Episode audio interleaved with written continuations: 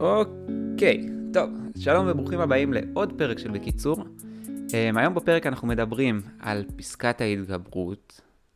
Um, אני אשבע לכם שזה לא כזה משעמם כמו שזה נשמע. Uh, יש לנו פרק מאוד מעניין. אנחנו נדבר על כל הרפורמה האחרונה במערכת המשפטים. Uh, ניגע בקט... ממש בקצרה בשינויים, אבל נתעסק בעיקר בפסקת ההתגברות, כי זה באמת השינוי אולי הכי מרכזי והכי מעניין בכל הרפורמה הזאת שמעבירים עכשיו במערכת המשפט. אז בלי הקדמות מיותרות, אנחנו מתחילים. אתמול בערב עלתה לדוכן אה, לנאום אה, נשיאת בית המשפט העליון, אסתר חיות, וצעקה בקול גדול, מרסקים לי את מערכת המשפט.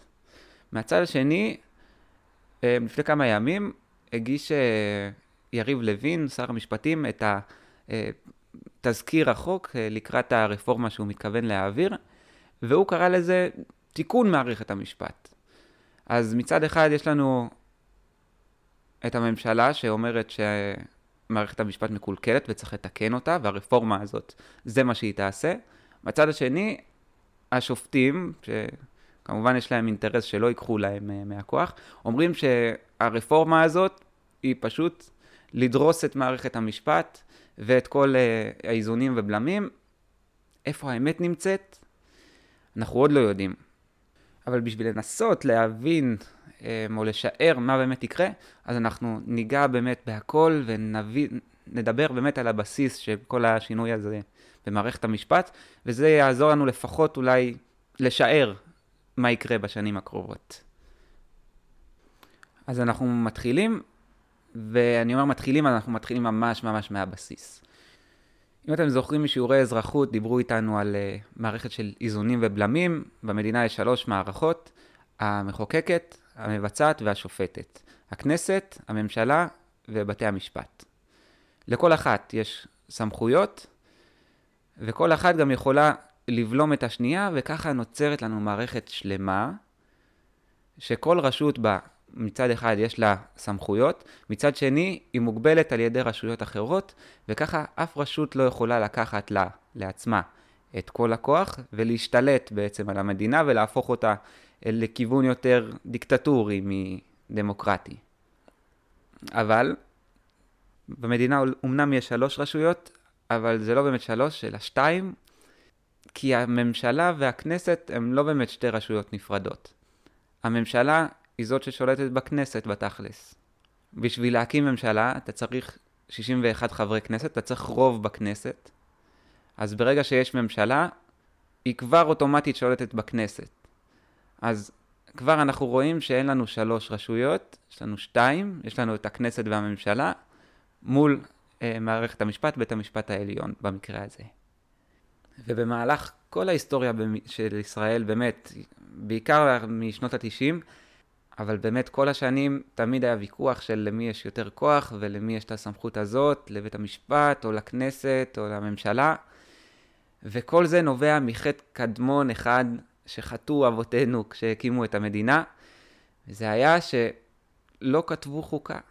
לכל מדינה מערבית, דמוקרטית, נורמלית, יש חוקה.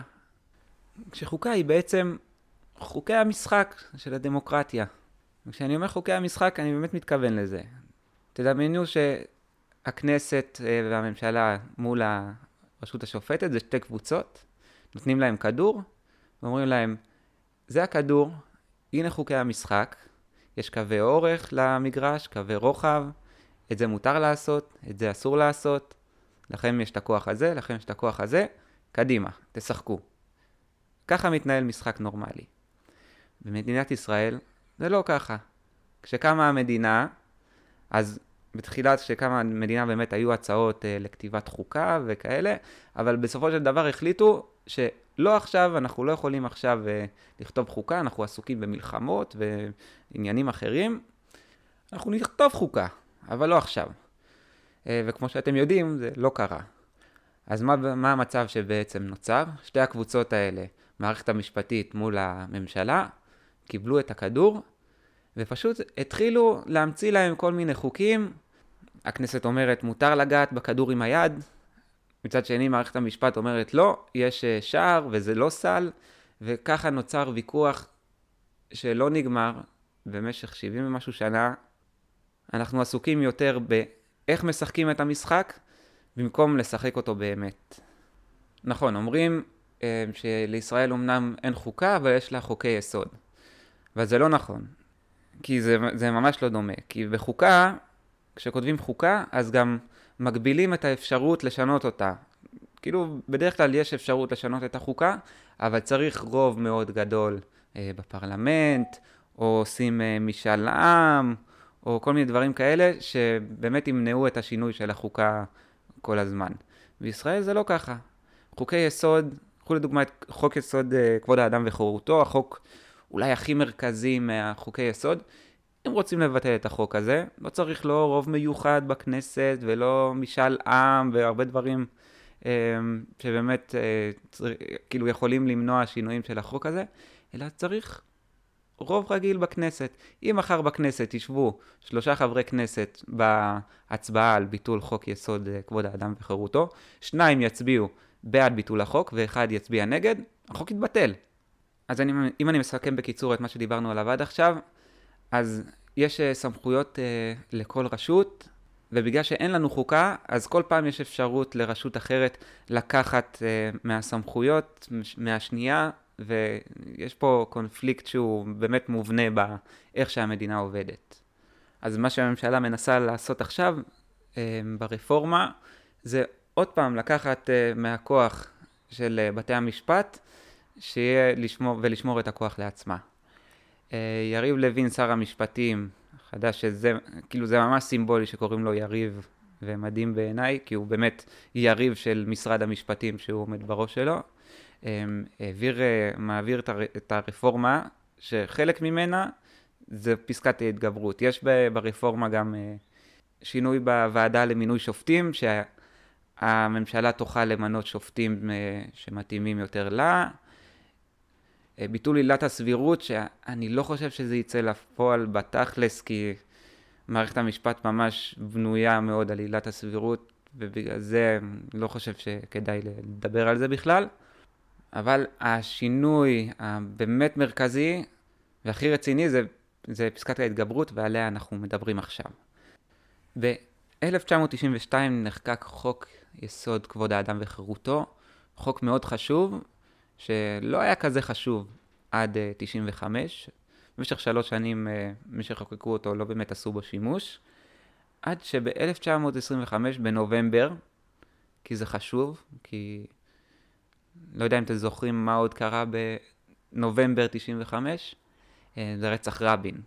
אז באמת חמישה ימים אחרי רצח רבין, שאתם יכולים לתאר לעצמכם מה קרה במדינה באותם ימים. בית המשפט העליון פרסם את פסק הדין הכי חשוב והכי מרכזי שניתן עד היום בנושא של אה, משפט חוקתי, וזה פסק דין בנק המזרחי. פסק דין ניתן על ידי אהרון ברק, שהיום אין פקולטה למשפטים בארץ, שבאמת אין תמונה ענקית שלו בכניסה, לא באמת, אבל מה זה, בתיאוריה זה ממש שם. אין נושא במשפטים שהוא לא נגע בו, בנזיקין, במשפט פלילי, אה, בדיני חוזים, בהכל הוא שינה הלכות ועשה מהפכה אמיתית במערכת המשפט. אז גם בנושא המשפט החוקתי, אה, אולי זה גם השינוי הכי מרכזי שהוא עשה. ופסק דין הזה הוא אומר דבר אחד, מה שקרה בפסק הדין לא באמת מעניין, כי הפסק דין פשוט הרים לו להנחתה, וברק הנחית, הנחית בכל הכוח. פסק הדין הזה קבע שבמסגרת אה, חוק יסוד כבוד האדם וחירותו, אה, שנחקק שלוש שנים לפני, במסגרת החוק הזה, הוא אמר, הכנסת נתנה, בזה שהיא חוקקה את החוק, היא נתנה לבית המשפט כוח לפסול חוקים של הכנסת, שהיא מחוקקת, על ידי בית המשפט, אם החוק נוגד את חוק יסוד כבוד האדם וחירותו. עכשיו, ברק לא הביא משום מקום את ההנחה הזאת, שלפי חוק יסוד כבוד האדם וחירותו אפשר לבטל חוקים אחרים. אה, זה רשום ממש uh, בחוק. בחוק הזה יש סעיף שאומר, uh, לא פוגעים בכבודו או רכושו, בלה בלה בלה, של אדם, אלא אם כן זה לתכלית ראויה, um, שלא פוגע יתר על המידה, ועוד כל מיני מבחנים משפטיים. זאת אומרת, בפסק דין ברק אומר, הכנסת נתנה לי כוח לבטל חוקים, ומעתה והלאה אני הולך להשתמש בכוח הזה.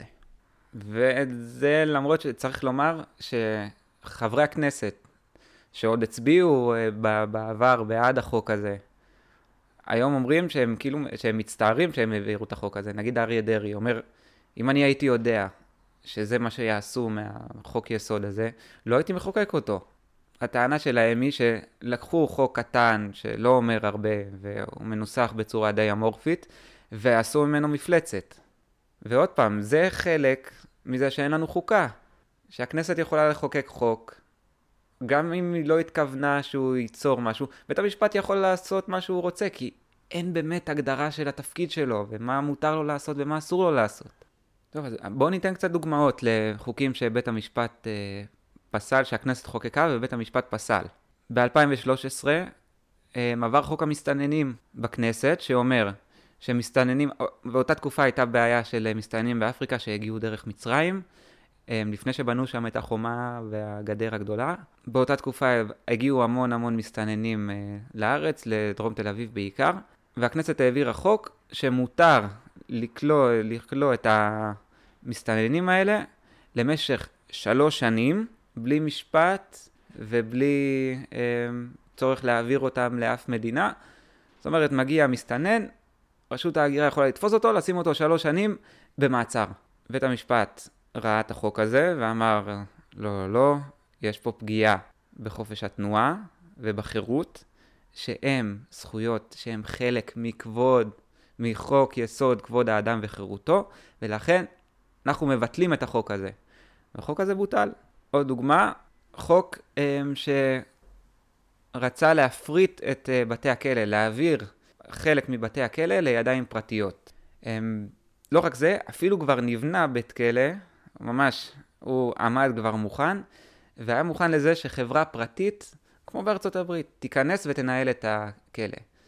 Uh, בית המשפט אמר, לא, לא, לא, גם ככה מאסירים, אנחנו מונעים מהם כל כך הרבה זכויות. עוד פעם, כמו חופש התנועה והחירות. אמ, אז אם אנחנו נעביר את לידיים פרטיות שהאינטרס המרכזי של חברות כאלה זה רק הרווח, השורה התחתונה של הכסף, אז יש פה פוטנציאל לפגיעה בכבוד האדם וחירותו, ולכן אנחנו מבטלים את החוק הזה. בתי הכנסת בסופו של... בת... סליחה, בתי הכלא בסופו של דבר לא הופרטו ונשארו בידיים של המדינה, בידיים של שב"ס. ב-2006, ופה אה, זה פסק דין יותר שנוי במחלוקת, הכנסת חוקקה סעיף פטור של המדינה, סעיף פטור מפיצוי תביעות של פלסטינים שנפגעו מכוחות הביטחון. זאת אומרת, אם פלסטיני עכשיו נפגע אה, מפעילות של צה"ל, נפגע ברכוש או בגוף או משהו כזה, אין לו את, לא תהיה לו את הזכות לתבוע את המדינה בנזיקין, שהמדינה תפצה אותו על זה שהוא נפגע. אה, בג"ץ אמר, לא, לא, לא, אין כזה דבר, אני מבטל את החוק הזה.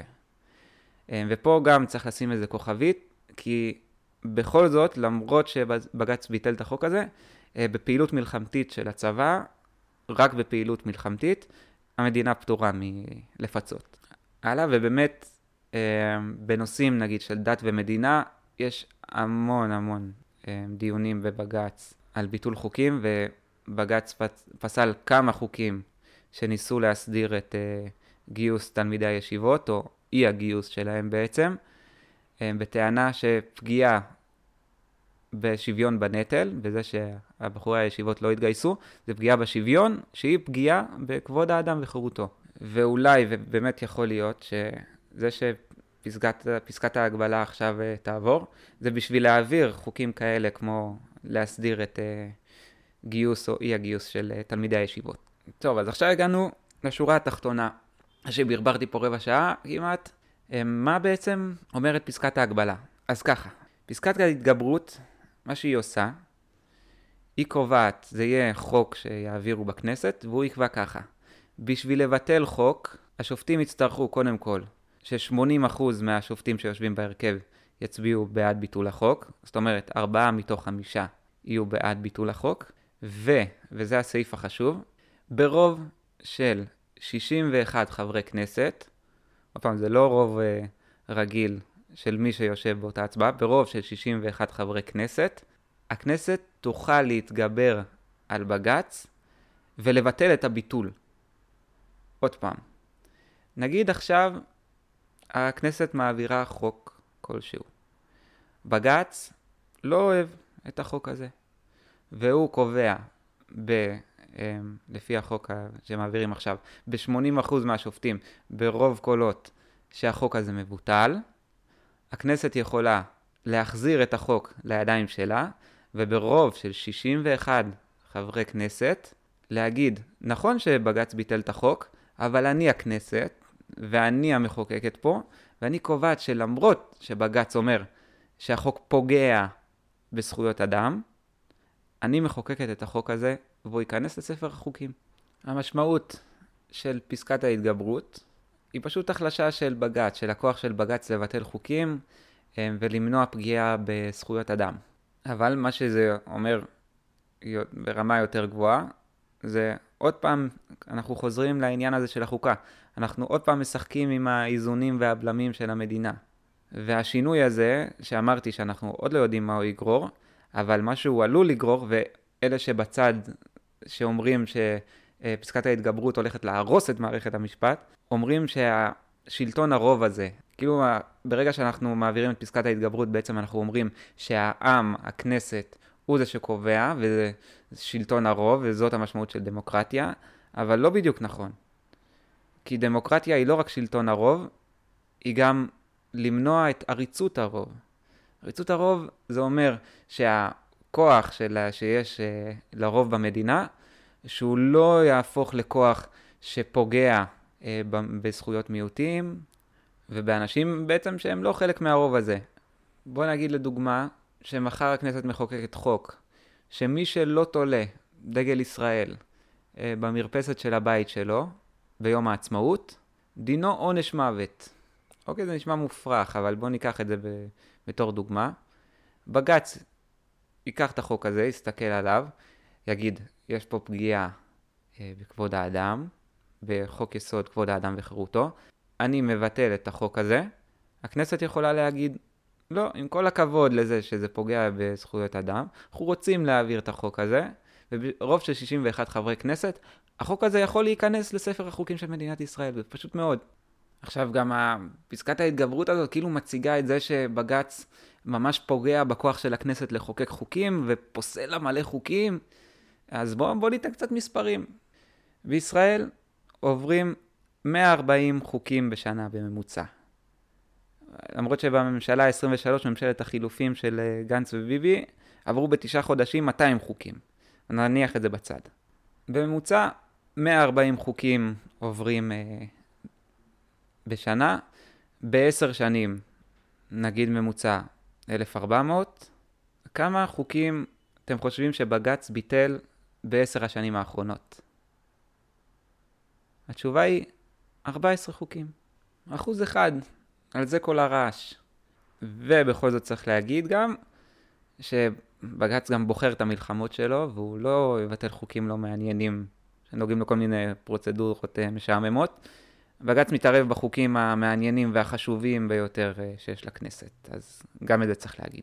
עוד דברים שאומרים על פסקת ההתגברות, אה, זה שבקנדה נגיד המודל הוא ככה שהכנסת, שהפרלמנט שלהם יכול לבטל, בלה בלה בלה, בארצות הברית ובאירופה זה ככה.